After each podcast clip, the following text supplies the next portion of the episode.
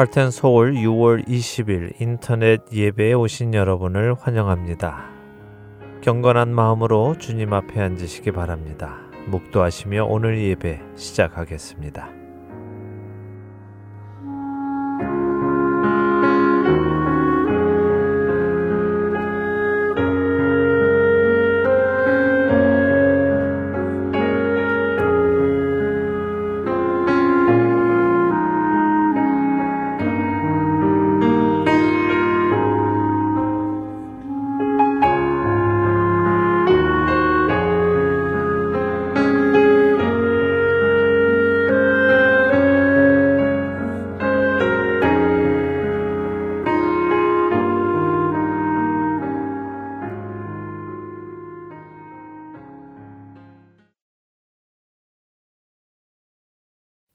찬송 드리겠습니다. 새 찬송가 15장, 새 찬송가 15장, 통일 찬송가는 55장입니다.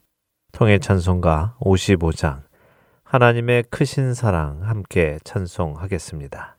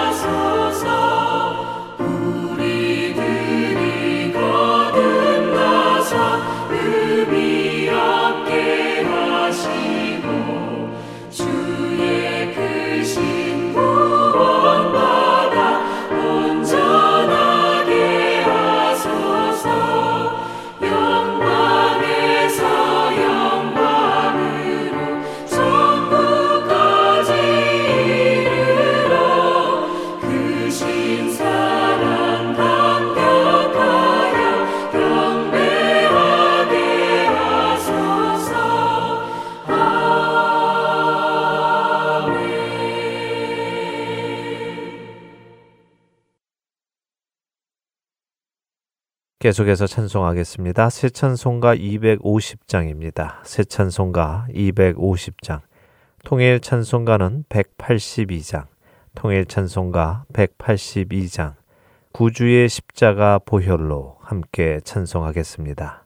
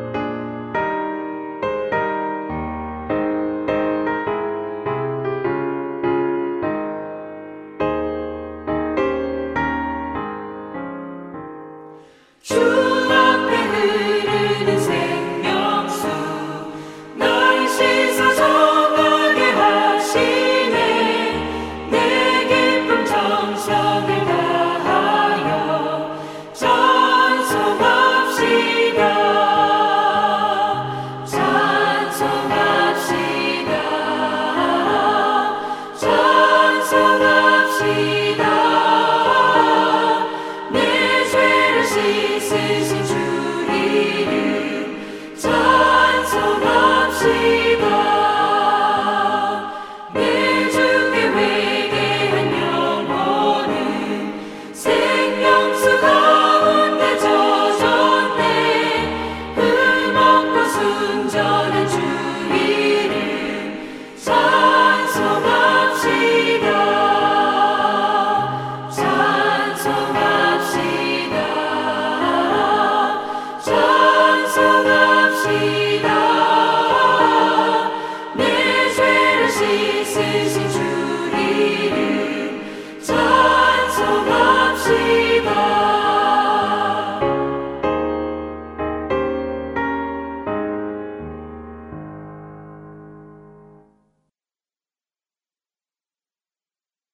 이상학 목사님께서 오늘 예배를 위해 기도 인도해 주십니다. 기도하겠습니다. 거룩하신 하나님 아버지, 한 알의 밀이 땅에 떨어져 죽지 아니면 한 알 그대로 있는데 죽지 않으려고 하고 주님은 바람을 불어 넘어뜨리시려고 하는데 한사코 버티려고 하며 주님은 자아를 꺾고 분지러뜨려 내 안에 하나님의 영으로 충만케 채우시려고 하는데 한사코 완고한 자를 붙들고 사는 우리를 긍휼히 여겨 주옵소서. 주님 이때로 내가 원치 않는 방향으로 나를 이끄실 때에도 순종하며 따라가며 그 속에서 하나님의 일을 보고 찬양하는 저희들 되게 하옵소서. 하나님 말씀이 깨우쳐지게 하시고 깨달아지게 하시고 우리 심령 속에 적용될 수 있도록 은혜를 내려 주옵소서.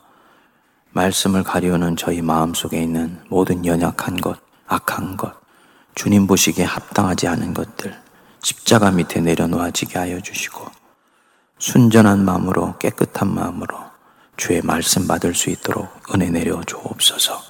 예수님 이름으로 기도하옵나이다. 아멘.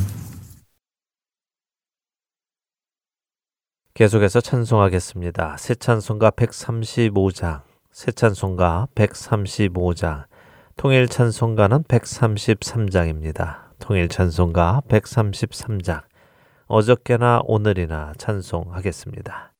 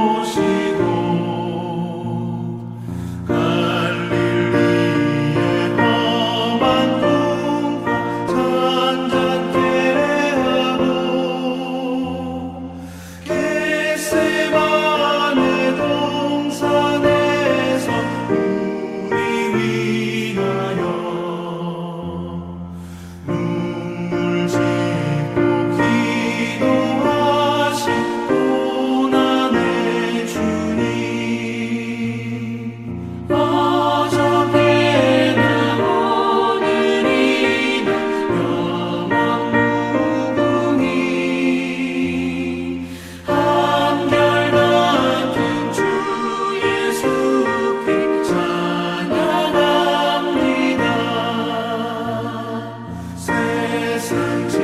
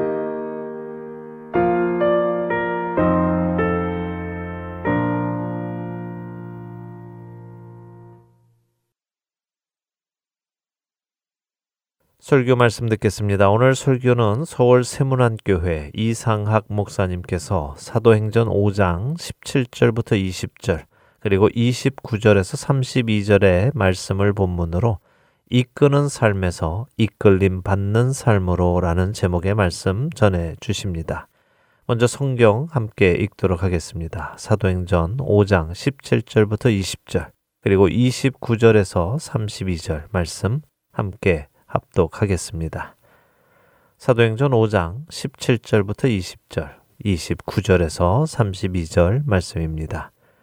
다 찾으셨으면 함께 읽겠습니다. 사도행전 5장 17절부터 읽습니다.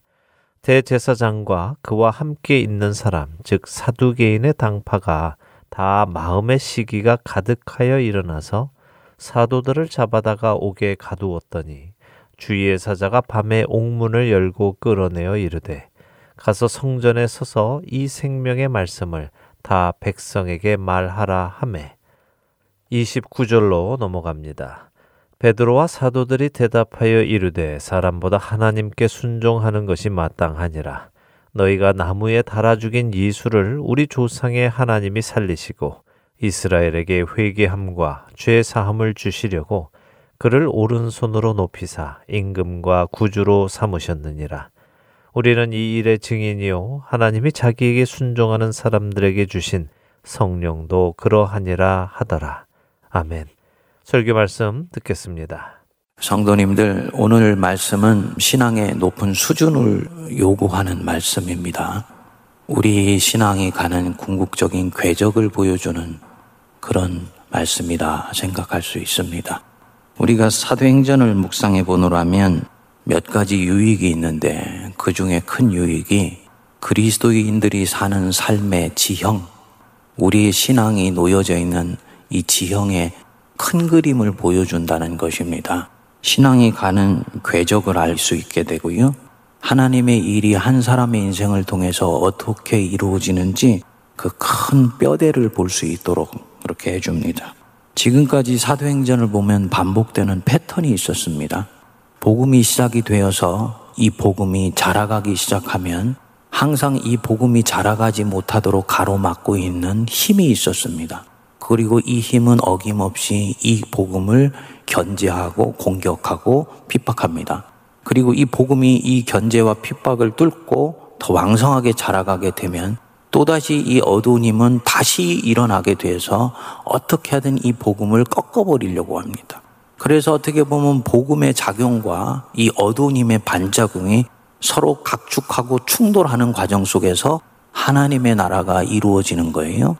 빛과 어두움이 한 사람의 삶 안에서 혹은 공동체 안에서 공존합니다. 그러니까 우리가 보통 신앙생활이라고 그러면 제일 먼저 생각나는 것이 평화롭고 행복하게 은혜 받으면서 생각하는 것을 생각합니다만 지금 현재까지 이 복음이 역사하고 있는 이 예루살렘 안으로 한번 들어가 보십시오. 이 예루살렘에 정말 평화가 있나요? 이 예루살렘에 예수 부활을 증언하는 사람들이 나타나게 난 뒤로 이 예루살렘에 정말 평안이 있습니까? 그런 평안 없어요. 아마도 이 복음의 적대자들은 생각했을 것입니다.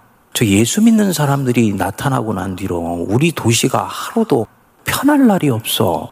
라고 생각을 했을 것입니다. 무엇을 얘기를 하는 것이냐? 우리는 그리스도인으로서 별 탈 없이 요즘 잘 지내고 있다.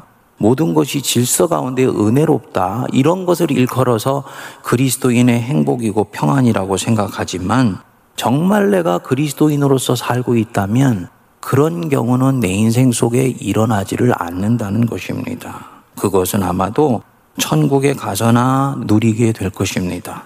그러니까 관점이 평안하냐 아니냐의 관점에서 내 인생이나 혹은 지금 상태를 보려고 하는 자체가 이미 어떻게 보면 환각일 수 있다는 거지요. 정말 중요한 것은 무엇이냐? 지금 내 인생 속에서 하나님의 나라가 확장되고 있느냐? 우리 공동체 속에서 복음이 점점 뻗어나가고 있느냐, 이것이 평안한지 아닌지보다도 훨씬 중요한 부분입니다. 개인에게 적용을 해서 보면 내가 요즘 하나님 뜻대로 사는 것 때문에 내 속이 너무너무 시끄럽다. 그리스도인으로 사는 것 때문에 마음이 너무 요즘 힘들다 하는 부분이 있다면 이분은 그런 마음이 드는 것이 감사한 일이라는 거예요. 내가 하나님의 뜻대로 살기 때문에 그런 일들이 일어나고 있는 것입니다. 세상에 완전히 동화되지 않고 그리스도인으로서의 이 긴장감을 기꺼이 감내하고 살아가고 있기 때문입니다. 지금 사도행전 5장까지 역사가 바로 전형적으로 이런 부분을 보여주는 거지요. 그러니까 요는 무엇이냐면 내가 어떻게 이 어둠과 빛이 공존하고 복음의 작용과 어둠의 반작용이 충돌하는 가운데서도 이에 어떻게 반응하면서 하나님이 이끄시는 걸음을 쫓아나가서 열매 맺는 삶을 살 것인가. 이것이 결국은 관건인 것입니다. 아나니아와 삽비라 부부가 성령께 거짓말을 한 대로 그 자리에서 죽었죠? 교회 공동체 안에서 악이 제거가 된 것입니다. 그러자 예루살렘 교회는 대부흥이 일어나기 시작했어요. 원수가 가만히 있지를 않죠? 17절에 보시면 대제사장과 그와 함께 있는 사람, 즉 사두개인의 당파가 다 마음의 시기가 가득하여 일어나서 그랬습니다. 지금 교회가 강해지니까 이 성전의 힘이 상대적으로 약해지게 된 거지요. 당연히 교회가 힘을 얻으니까 성전 중심으로 세력을 형성해 가고 있었던 이 대제사장들과 사두개인 당파가 불안하여서 마음의 시기가 가득했습니다. 그래서 자신들이 가지고 있는 이 권력, 입법, 사법, 행정권 다 이들이 가지고 있으니까 어떻게 했냐? 18절에 봤더니 사도들을 잡아다가 옥에 가두었습니다. 지금 이들이 무엇을 한 건가요? 단순히 사도를 가둔 게 아니죠? 복음을 감금시킨 것입니다. 복음을 포박하여서 감옥에 넣어서 꼼짝 못하게 만들려고 한 거예요. 그런데 여러분, 복음은 절대로 묶이지 않습니다. 복음은 절대로 포박당하지 않습니다. 복음은 절대로 체포해서 구금할 수가 없어요. 19절에 보니까 주의 사자가 밤에 옥문을 열고 끌어내어 이르되 기적이 일어난 것입니다. 주님이 사자를 보내셔서 이 복음의 사도를 풀어낸 것입니다. 그리고는 이들에게 명령을 내립니다. 20절에 보시면 가서 성전에 서서 이 생명의 말씀을 다 백성에게 말하라. 곧 씹어볼 대목입니다. 지금 우리는 이 사도들의 편에 있으니까 사도들이 하나님의 기적을 통해서 지금 풀려났다 생각하지만 대제사장이나 사두개인들의 편에서 볼 때 이 법을 집행하는 사람들의 편에서 볼 땐 지금 이게 무슨 일이 벌어진 거예요? 탈옥한 거예요. 불법이 지금 일어난 것입니다. 그러면은 은밀한 곳에 가서 좀 먼저 피신해라. 이렇게 얘기해야 될 것 같은데 주의 사자는 이들한테 가서 성전에 서서 생명의 말씀을 전해라. 라고 명령을 합니다. 여러분, 하나님 마음이 지금 전달이 되어 오시는지요? 당신의 사자를 이 촉박한 시간에 등 떠밀듯이 떠밀어서 채 하루도 그 감옥에 있지 않았던 사도들을 풀어내고는 빨리 가서 네가 내 백성들에게 생명의 말씀 전하라고 하는 이 하나님의 마음이 전달이 되어 오는지요. 지금 이 예루살렘은 이제 복음이 본격적으로 일어나면서 성령께서 예루살렘 전체 있는 사람들의 마음을 휘저어 놓으시면서 새로운 부흥이 일어나기 직전이에요. 그런 가운데 사도들이 감금되어 있다는 것은 복음이 지금 묶여 있을 수 있다는 것입니다. 하나님이 이것을 보지 못하시겠다는 겁니다. 그러니까 여건이 다 되어 있는데 하느냐나 내 백성들이 돌아오는데 걸림이 될까봐 자기 백성들 이끌어내시려고 종들을 빨리 그쪽으로 보내는 것입니다. 하나님이 얼마나 자기 백성에게 열심히 있으신지, 얼마나 신실하신지 모릅니다. 하지만 이건 하나님 편에서의 마음이고 사도들한테는 조금 가혹하지요. 아, 감옥에 있다가 이제 막 나왔는데 숨 쉴 겨를도 주시지 않고 빨리 성전에 가서 전하라는 것입니다. 자신들이 지금 탈옥해서 여기에 와 있는 건데 분명히 우리를 여기에 집어넣은 사람들 가만히 안 있을 것인데 또 그 자리로 가라는 것입니다.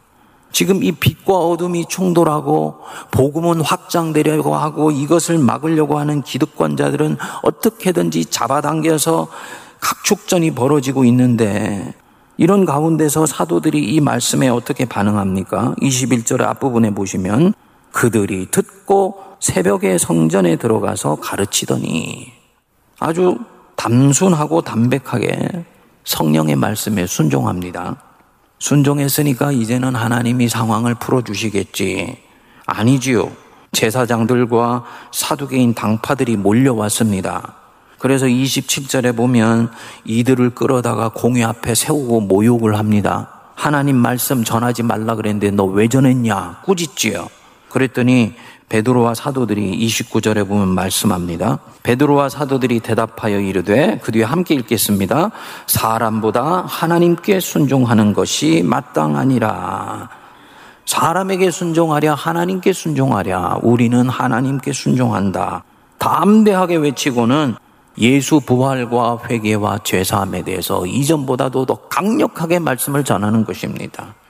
이 장면은 엄청난 메시지를 담고 있습니다.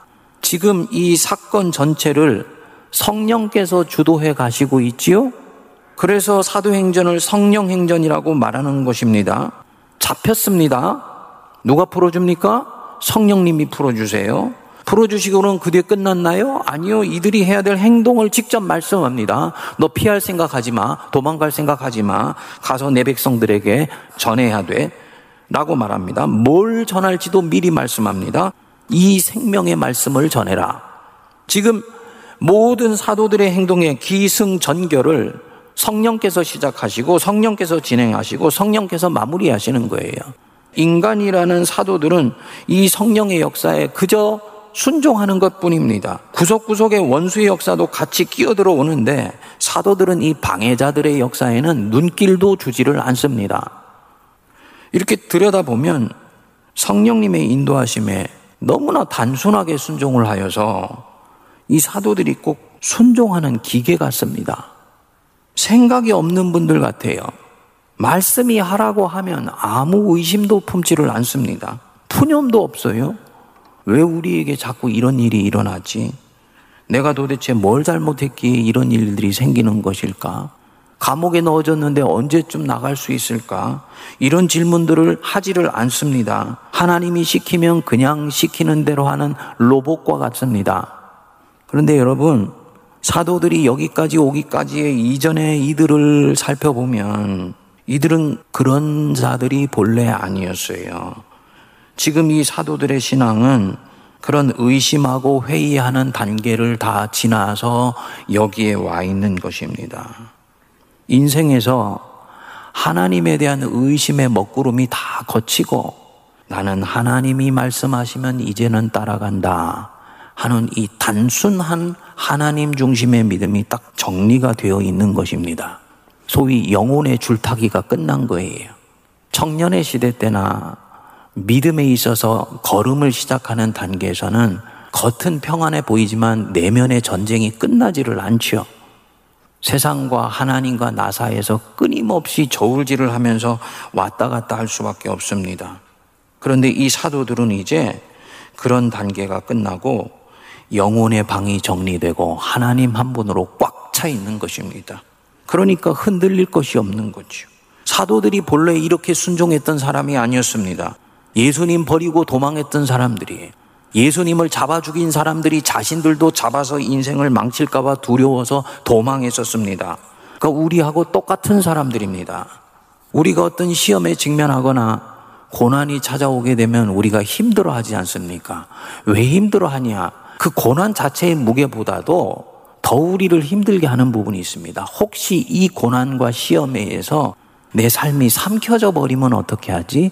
내가 원하지 않는 방향으로 인생이 꼬여버리면 어떻게 하지? 이 시험에 의해서 내 인생의 배가 뒤집혀 버리거나 심하게 파손되어서 고생하면 어떻게 하지? 이런 마음이 찾아오는 것입니다. 주님 뜻대로 살아야 된다. 다 알지요. 그런데 저나 우리 성도님들이나 주님 뜻대로 사는 게 힘들어요. 왜냐? 뜻대로 살면 세상에서 힘들어질 것 같기 때문입니다. 사도들도 그래서 결정적으로 자기 인생에 위험이 닥쳐오니까 예수님 버리고 도망했습니다. 충분히 인간적으로 이해할 수 있습니다. 그랬던 사람들이 이제는 예수 잡아 죽인 사람들 앞에서 전혀 요동하지를 않습니다. 수학으로 치면 이 사도들 앞에 있는 이 사람들의 적대자들은 상수는커녕 변수도 되지를 않는 것입니다. 지금 이 사도들이 어떤 상태에 있는 것입니까? 사도들이 진정으로 하나님을 믿는 것입니다. 여러분, 하나님을 믿으시죠? 내가 진정으로 하나님을 믿는다. 그랬을 때 내 마음에서 어떤 반응들이 일어나게 되나요? 사도들이 지금 모든 상황에서 믿음으로 반응해 나가는 것이 보이시죠? 그 믿음의 반응이 순종입니다. 그런데 이 믿음이 어디서 왔냐? 우리가 믿음이라는 것은 내적 신념이나 확신이 아니고 하나님을 신뢰하는 것이다 라고 그랬어요. 그럼 이 신뢰, 하나님을 지금 신뢰하는 이 마음에서 나오는 이 순종이 어디서 또다시 온 것입니까? 내가 신뢰해야지, 하나님 믿어야지, 내가 그분 사랑하니까 입술을 깨물고 결심한다고 해서 내가 하나님 신뢰하는 마음이 생기고 자라가던가요? 아니지요. 그리스도인이 하나님을 신뢰하려면 그래서 이 사도들처럼 믿음으로 반응하려면 하나님에 대해서 두 가지가 명료하게 자기 정리가 돼 있어야 됩니다. 첫 번째로는 하나님이 선한 분이라는 것. 이것을 알아야 됩니다. 하나님 진짜 선한 분이야. 이게 성경에서 기록된 그대로 나한테 체득이 되고 체험이 되고 진정으로 마음속에서 수긍이 가야 돼요. 하나님이 진정으로 선한 분이시라는 것이 내 마음에서 울림이 있을 때 내가 그분을 점점 사랑할 수 있습니다. 여러분, 남자와 여자가 교제를 할 때요. 서로가 마찬가지입니다. 아, 상대방을 보니까 너무나 매력적이고 멋있어 보여요. 근데 사귀면 사귈수록 이 사람 안에 악한 것이 있다는 것을 알게 됐습니다. 그 사람을 사랑하는 마음이 점점 자라가나요? 아닙니다. 그걸 확인한 순간 자기도 악하면서도 사랑하던 마음이 걷어집니다. 선한 것을 알게 되었을 때 점점 마음이 열리는 거예요. 하나님을 사랑한다는 것은 바로 이런 것입니다. 그분이 진정 선하시고 신실하시고 나만 사랑하는 것이 아니고 많은 사람을 사랑하신다는 것을 알 때 내가 이분을 향해서 마음이 개방되면서 이분을 사랑하는 마음이 같이 우러나게 됩니다. 그렇지만 이것으로는 충분하지 않더라는 거지. 이 세상에는 동기는 선하고 좋은데 실력이 없고 능력이 부족해서 일을 망치는 사람이 얼마나 많이 있습니까? 하나님이 선하신 분이시기 때문에만 내가 믿는다면 그분은 철학자나 현인의 하나님 믿는 것입니다. 우리 같이 평범하고 연약하고 죄 많은 사람들의 하나님은 될 수가 없습니다. 굉장히 중요한 부분입니다. 사도들이 어떻게 이 하나님을 완전히 신뢰하게 되었느냐? 사도들이 예수님 부활하신 것을 본 거예요.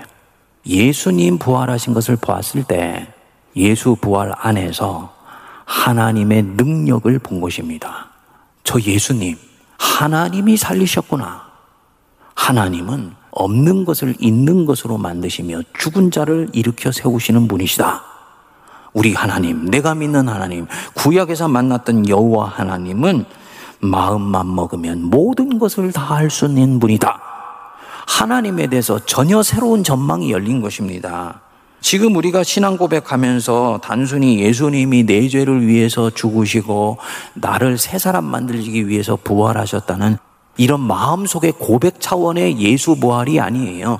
예수님 부활을 통해서 살아계시며 전능하신 하나님이 오늘도 자기들의 인생 속에서 역사하시고 있다는 것이 온몸으로 감지가 되면서 감동이 오게 된 것입니다. 우리 예수님이 하나님이 이렇게 전지전능하신 분이라는 것을 알고 계셨습니다. 그래서 누가복음 18장 27절에 보시면 무릇 사람이 할 수 없는 것을 하나님은 하실 수 있느니라. 굉장히 중요한 말씀입니다. 주님이 이 하나님이 하실 수 있다는 것을 믿으셨기 때문에 그 하나님 신뢰하면서 이때까지 어떤 사람도 가보지 않은 저 죽음의 저편에 자기 몸을 던져버릴 수 있었던 거지요. 하나님은 그곳으로부터 나를 일으켜 세우실 수 있는 분이라는 걸 믿었던 거예요. 그리고 그 믿음이 그대로 이제는 사도들에게 전수가 된 것입니다. 성도님들, 하나님은 마음만 먹으면 모든 것을 하실 수 있는 분이다. 믿으십니까? 사실로 내가 사는 신앙의 현장으로 가면 하나님은 하실 수 있는 일보다 못하는 일이 솔직히 훨씬 많은 것 같아. 성경 속에서는 전지전능하시다 그러는데 내 기도에도 들어 응답해 주시도 않고 시간도 걸리고 얼마나 하나님이 죄송하지만 하나님 까탈스러우신지 몰라요. 그런데 여러분 사도들이 감옥에 갇혔을 때 하나님이 사도들을 다 감옥에서 건져내시지 않아요. 지금 이 상황에서는 건져내시는데 사도 바울이 로마로 가는 감옥에 갇혔을 때는 거기에 그냥 박아 두십니다. 왜냐? 감옥에서 나와서 할 일보다 감옥 안에서 할 일이 더 많기 때문입니다. 그러니까 우리가 생각하는 방향에서 하나님의 일이 이루어지는 것을 보면 하나님은 하지 못하는 일이 너무 많은 것 같은데 하나님의 역사를 경륜하시는 측면에서 내 인생을 완성해 가시는 측면에서 보면 하나님은 항상 나를 통해서 당신의 방식대로 신실하게 일하시고 계신다는 것을 믿을 수 있어야 돼요. 이게 전지전능하다라는 뜻입니다.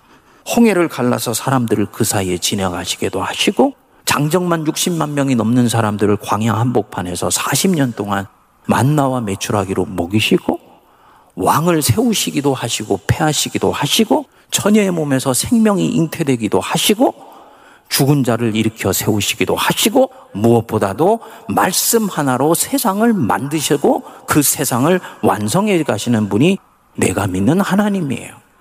그러니까 이 하나님이 진짜로 그렇게 일하시는 분이라는 것을 이 사도들이 예수 부활을 통해서 온전히 깨달아 알고 그것에서 강력한 자극과 도전을 받은 것입니다. 그러니까 자기들 앞에 예수 부활을 입으로 틀어 막으려고 하는 사람의 말을 들을 수가 없는 거지요. 예수께서 죽은 자 가운데 부활하셨다. 얼마나 중요한지 모릅니다. 여러분, 예수님이 죽은 자 가운데서 부활하신 건 믿으시지요?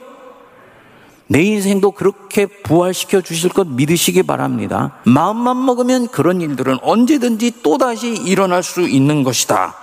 여기에 내가 아멘이 실리면 그때 그 사람 마음에 비로소 이 사도행전의 사도들이 가진 믿음이 심겨진 것입니다. 이제부터 그가 할 일은 이 믿음을 사용하는 일만 남았습니다. 내가 하나님을 신뢰한다. 이 말은요, 나는 그분 뜻대로 살아도 절대로 안전하다. 요것이 믿겨지고 체험된 것입니다. 그래서 이 체험이 한 번 믿음을 통해서 강해지게 되면 다음에는 더 크게 믿음을 싣습니다. 점점 믿음을 싣습니다. 생명이 자라듯이 왕성하게 자라게 됩니다. 왜냐? 주님은 그 정도의 능력 갖고 있다는 걸 나는 확인하는 것입니다. 나중에 나가게 되면요. 그분 말씀에 순종해서 사는 것이 내 인생을 완성하는 가장 확실한 길이라는 것에 결론이 이르게 돼요. 아, 하나님은 나를 사용하셔서 내 인생을 완벽하게 세워가시는 분이시구나. 그래서 하나님 사랑하고 하나님의 실력을 내가 진정으로 믿기에 그분께 순종합니다. 하나님이 뭐든 마음 먹으면 하실 수 있다. 이게 무속적 믿음 같은데 아니에요. 전지전능하시다. 이것은 단순히 교리가 아니고 믿음에 굉장히 직결되어 있는 부분입니다. 하나님의 실력을 경험을 해야 인간이 죄성 속에 갇혀서 뛰어넘지 못하는 자기 한계를 넘어가기 시작합니다. 아브라함이 믿음으로 약속을 기다리면서 잘 견디다가 팔부 능선을 결국 넘지 못하고 시험에 빠집니다. 그리고는 하갈과 동침을 하지요. 상황을 둘러보니까 아내는 태가 끊겼지. 자신도 점점 힘은 없어져 가지. 세월은 흘러가지. 그러니까 마음이 불안해졌습니다. 결국은 자기 판단과 자기 계획으로 하갈과 동침을 하게 되고 이스마엘을 낳게 됩니다. 이스마엘이 태어나자마자 하나님이 아브라함에게 나타나셔서 굉장히 미묘하면서도 의미심장한 말씀을 합니다. 창세기 17장 1절에 보면 나는 전능한 하나님이라 너는 내 앞에서 행하여 완전하라. 전능한 하나님이다. 내 앞에서 온전하게 행해라. 이 두 개가 서로 연결이 되나요? 내 앞에서 행하여 온전해라라고 나무라실 수 있을 것 같은데 그 앞에 나는 전능한 하나님이라고 자기를 다시 소개하신 것입니다. 무슨 뜻이냐? 하나님이 전능하신 하나님이라는 것을 네가 진정 믿으면 너는 내 앞에서 행할 수가 있다. 네가 나 여호와의 실력을 믿지 못하기 때문에 하나님 앞에서 살려고 하다가도 한 번씩 세상 앞에서 그릇되게 행동하는 일이 생긴다. 나 여호와가 전능한 하나님인 것을 믿으면 그때 너는 세상 눈치 보지 않고 나 여호와 앞에서 온전하며 여호와 앞에서 완전히 행할 수가 있다. 이것을 환기시켜 주셨습니다. 그리고 나서 그 다음에 아브라함이 아들을 이삭을 낳게 되지요. 그리고 이 아브라함이 아들까지 바치는 순종으로 나아가게 됩니다. 아브라함 안에 뭐가 생긴 것입니까? 99세에 바랄 수 없는 중에 바라고 믿을 수 없는 중에 이삭이 생기는 것을 보면서 생명이 생기는 것을 보면서 이때 하셨던 말씀이 생각난 거예요. 나 여호와는 전능하신 하나님이다. 너는 내 앞에서 행해라. 하나님이 어마어마한 분이라는 것을 비로소 몸으로 알게 된 것입니다. 아, 그분은 없는 데서도 있는 것을 만드시는 분이시구나. 여기에 믿음이 가니까 이제 이 하나님이 말씀하시는 건 무조건 신뢰하면서 따라갈 수가 있습니다. 완전한 순종이 가능한 거예요. 사도들이 예수 부활해서 이 하나님을 만난 것입니다.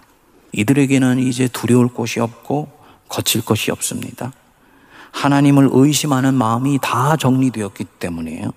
그분은 선하실 뿐만 아니라 자신을 통해서 당신의 일들을 반드시 이루신다는 내적 확신이 확실하게 자리 잡았습니다. 그러면 이제 이 사람은 선하신 하나님이 능력 있게 일을 하시니까 그분이 이끄는 대로 인생을 이끌려 갈 수 있는 거지. 이끌림 받는 것이 전혀 불안하지 않습니다. 이끄시는 하나님을 믿기 때문이에요. 이전에는 안 그랬습니다. 자신들이 주체가 되지 않으면 불안했어요. 하나님한테 운전대를 맡길 수가 없습니다. 아, 그분의 실력을 내가 알지 못하는데 어떻게 운전대를 맡겨? 그분이 내가 원하는 목적지로 내 인생을 이끌어 갈 수 있다는 걸 내가 어떻게 알아? 그러니까 자신이 주체가 되고 자신이 오너가 되고 자신이 자기 인생의 핸들을 쥐고 컨트롤 타워를 갖고 움직이는 거예요. 그러는 가운데서 내가 움직일 수 없는 영역에만 하나님이 와서 살짝 다뤄주시기를 바랬습니다. 우리 성도님들 중에서 이 컨트롤에 대한 이슈가 있는 분들이 혹시 있으신가요? 내가 무엇인가 상황을 통제하지 않으면 마음이 편안하지 않은 분들. 사도들도 처음에 그 상황 속에서 하나님을 따라 나섰습니다.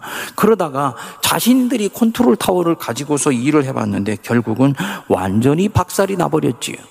인생이 부서져 버렸습니다. 그리고 난 뒤에 부활하신 하나님 만나고 난 뒤에요. 하나님이 내 인생의 키를 갖고 내 핸들을 붙들고 나가실 때 오히려 자기 인생이 더 안전하며 확실하며 본인이 생각하는 목적지로 결국은 이끌어 가실 수 있다는 것을 믿게 된 것입니다. 여기서 마음이 정리된 거지요.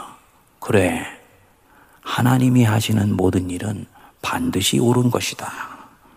그래서 이끌어가는 삶을 내려놓고 이끌려 갈 수가 있습니다. 이제는 전하라 하면 전하고, 입을 다물라 하면 다물고, 감옥에 가도 그것이 뜻이 있겠지 생각하고 그 뜻에 순종합니다. 언제 나올까 손꼽아 헤아리지 않습니다. 거기에 박아두시면 또다시 그 안에서 기쁨으로 복음을 전해요. 사도행전의 이 역사들이 반복해서 일어납니다. 그리고 다시 나오면 나온 것에 대해서 감사하면서 하나님의 뜻을 따라서 고요히 인생의 걸음을 걸어갑니다. 여러분, 이런 삶, 굴레에 쉰 삶인가요? 저는 예수 믿고 처음에 성경에 순종이라는 말이 너무너무 많아서 싫었어요. 왜냐? 왠지 순종한다는 것은 주체자의 자유를 구속하고 억압하는 것처럼 느껴졌기 때문입니다. 그런데 예수를 믿고 나니까 신앙을 조금씩 조금씩 알게 되고 하나님을 알게 되니까 그게 아니더라고요. 진정한 자유는 하나님을 향하여서 자유하는 삶이구나. 바로 그것이 순종으로 나타나는 것이구나. 우리 교회 성도님과 나는 아름다운 이야기 하나 하고 말씀을 마무리합니다. 한 성도님과 어느 날 교제를 나눈 적이 있는데 지난 세월 살아왔던 이야기를 나누게 되었습니다. 이 성도님은 노부모님을 모시고 자녀들과 신앙적으로 사는 가정이었습니다. 그런데 어느 날 처형이 신장 투석을 해야 될 정도로 신장이 완전히 망가졌다라는 소식을 듣게 된 것입니다. 문제는 그 당시에는 신장 투석이 의료보험이 되지를 않는 거예요. 치료를 하게 되면 그야말로 어마어마한 돈이 들어간다는 것을 알게 된 거지요. 처형은 감당할 수 있는 능력이 안 되는데 동생이 되고 제부가 되는 이 부부가 이 사실을 알게 된 것입니다. 주님은 무엇을 원하실까? 당연히 이 질문이 오게 되는 거지요. 고민이 생긴 것입니다. 우리가 결정한다고 되는 일이 아니다. 해서 가족회의를 소집을 하여서 상황이 여차저차한데 어떻게 하면 좋겠냐고 가족들에게 물었습니다. 부모님이 말씀하시더래. 우리가 모른다면 모를까 알게 된 일이고 가족 일인데 사람 목숨 먼저 살려야 되지 않냐. 그러시더랍니다. 애들도 그러더래요. 엄마, 아빠, 우리 조금 힘들어지더라도 이모 살려야 돼요. 그렇게 해요. 쉬운 결심이 아니지요. 결국은 한 채 가지고 있었던 집을 팔고 전세로 가기로 결정을 한 것입니다. 그때나 지금이나 서울에 집 한 채 갖는 거, 경기도 이 수도권에 집 한 채 갖는 거 얼마나 힘든 일입니까? 애써서 마련한 것을 가족 살려야 되기 때문에 전세로 옮긴다 생각하니 마음이 부담스러운데 그래도 이거 주님이 기뻐하시는 일이다. 순종하는 마음으로 결정을 한 것입니다. 그리고 투석 진행해 달라고 병원을 가서 의사한테 말했더니 의사가 그렇더래요. 정말 행운이십니다. 이번에 의료보험법이 개정되어서 신장 투석이 보험에 해당되게 되었습니다. 그러더래요. 할렐루야. 이분이 뛸 듯이 기쁘고 감격스럽대요. 무엇이 그리 감사하고 감격스러웠을까요? 의료보험이 적용되어서 집 안 팔아도 되니까? 그게 아니죠. 더 중요한 것이 있지요. 믿음으로 순종한 걸음에 대해서 하나님이 자기 백성 보살피신다는 것이 확인이 된 것입니다. 하나님이 살아계신 것이 너무너무 감사하고 그 살아계신 하나님이 자기 백성이 믿음으로 순종하는 것을 지켜보시고는 그렇게 반응한 나를 보면서 당신의 실력을 딱 드러낸 것입니다. 그러니까 너무나 이 드라마 같은 이 진행 과정이 삘 듯이 기쁜 거지요. 자기 가정이 진정 하나님 자녀답게 결정한 것이 감사하고 하나님 살아계신 것을 몸으로 확인해서 감사하고 그 하나님이 능력 많으신 하나님이라는 것이 온전히 드러난 것이 감사하고 자녀들에게 이것은 뼈에 각인될 정도로 교훈이 되었으니까 감사하고 무엇보다도 자신들의 이 결정으로 하나님이 영광 받으셨기 때문에 감사한 것입니다. 성도님들, 이것이 순종입니다. 부담스럽지만 여기까지 갔을 때 하나님이 내 인생을 통해 이루시는 일들이 온전히 이루어진다는 것을 아셔야지 됩니다. 그 가족은 그렇게 결정이 되어서 의료보험에 적용이 되지 않아도 조금도 흔들리지 않았을 거라고 봅니다. 왜냐? 그들은 하나님을 신뢰하기 때문이에요. 주님을 사랑할 뿐만 아니고 하나님은 당신을 사랑하는 자들에게 반드시 때가 되면 능력을 베푸시고 그 길을 확실히 인도하신다는 것을 믿기 때문입니다. 이런 순종, 이 사도들의 순종, 주신 자유를 하나님을 섬기는데 사용하는 이 믿음, 우리가 깊이 곱씹어 볼 대목입니다. 원하는 것을 손에 넣지 않으면 행복하지 않은 현대의 그리스도인들. 원하는 대로 인생이 풀려가지 않으면 답답해서 견딜 수가 없고 그때부터 하나님하고 씨름을 해야 된다고 생각하는 현대 그리스도인들이 깊이 도전받을 대목입니다. 왜 나하고는 소통하지 않고 그런 것 진행했어? 라고 생각하는 것이 우리의 미덕이 되어 있습니다. 그런데 성경이 궁극적으로 우리를 이끄시는 길은 그렇지 않습니다. 네가 이끄는 삶에서 이끌림 받는 삶으로 나갈 수 있냐? 네가 주체가 되지 않고 너는 지시를 받아서 움직여서 하나님의 일이 이루어질 때 그것을 감사할 수 있냐? 그것이 진정으로 순종하는 길이다. 하나님께 선하게 이끌림 받는 삶으로 나아가서 주님께 영광 돌릴 수 있게 되기를 바랍니다. 다 함께 일어나셔서 찬송 드리겠습니다. 새 찬송가 324장, 새 찬송가 324장, 통일 찬송가는 360장, 통일 찬송가 360장입니다. 예수 나를 오라 하네 부르신 후에 이상학 목사님의 축도로 오늘 예배 마치도록 하겠습니다.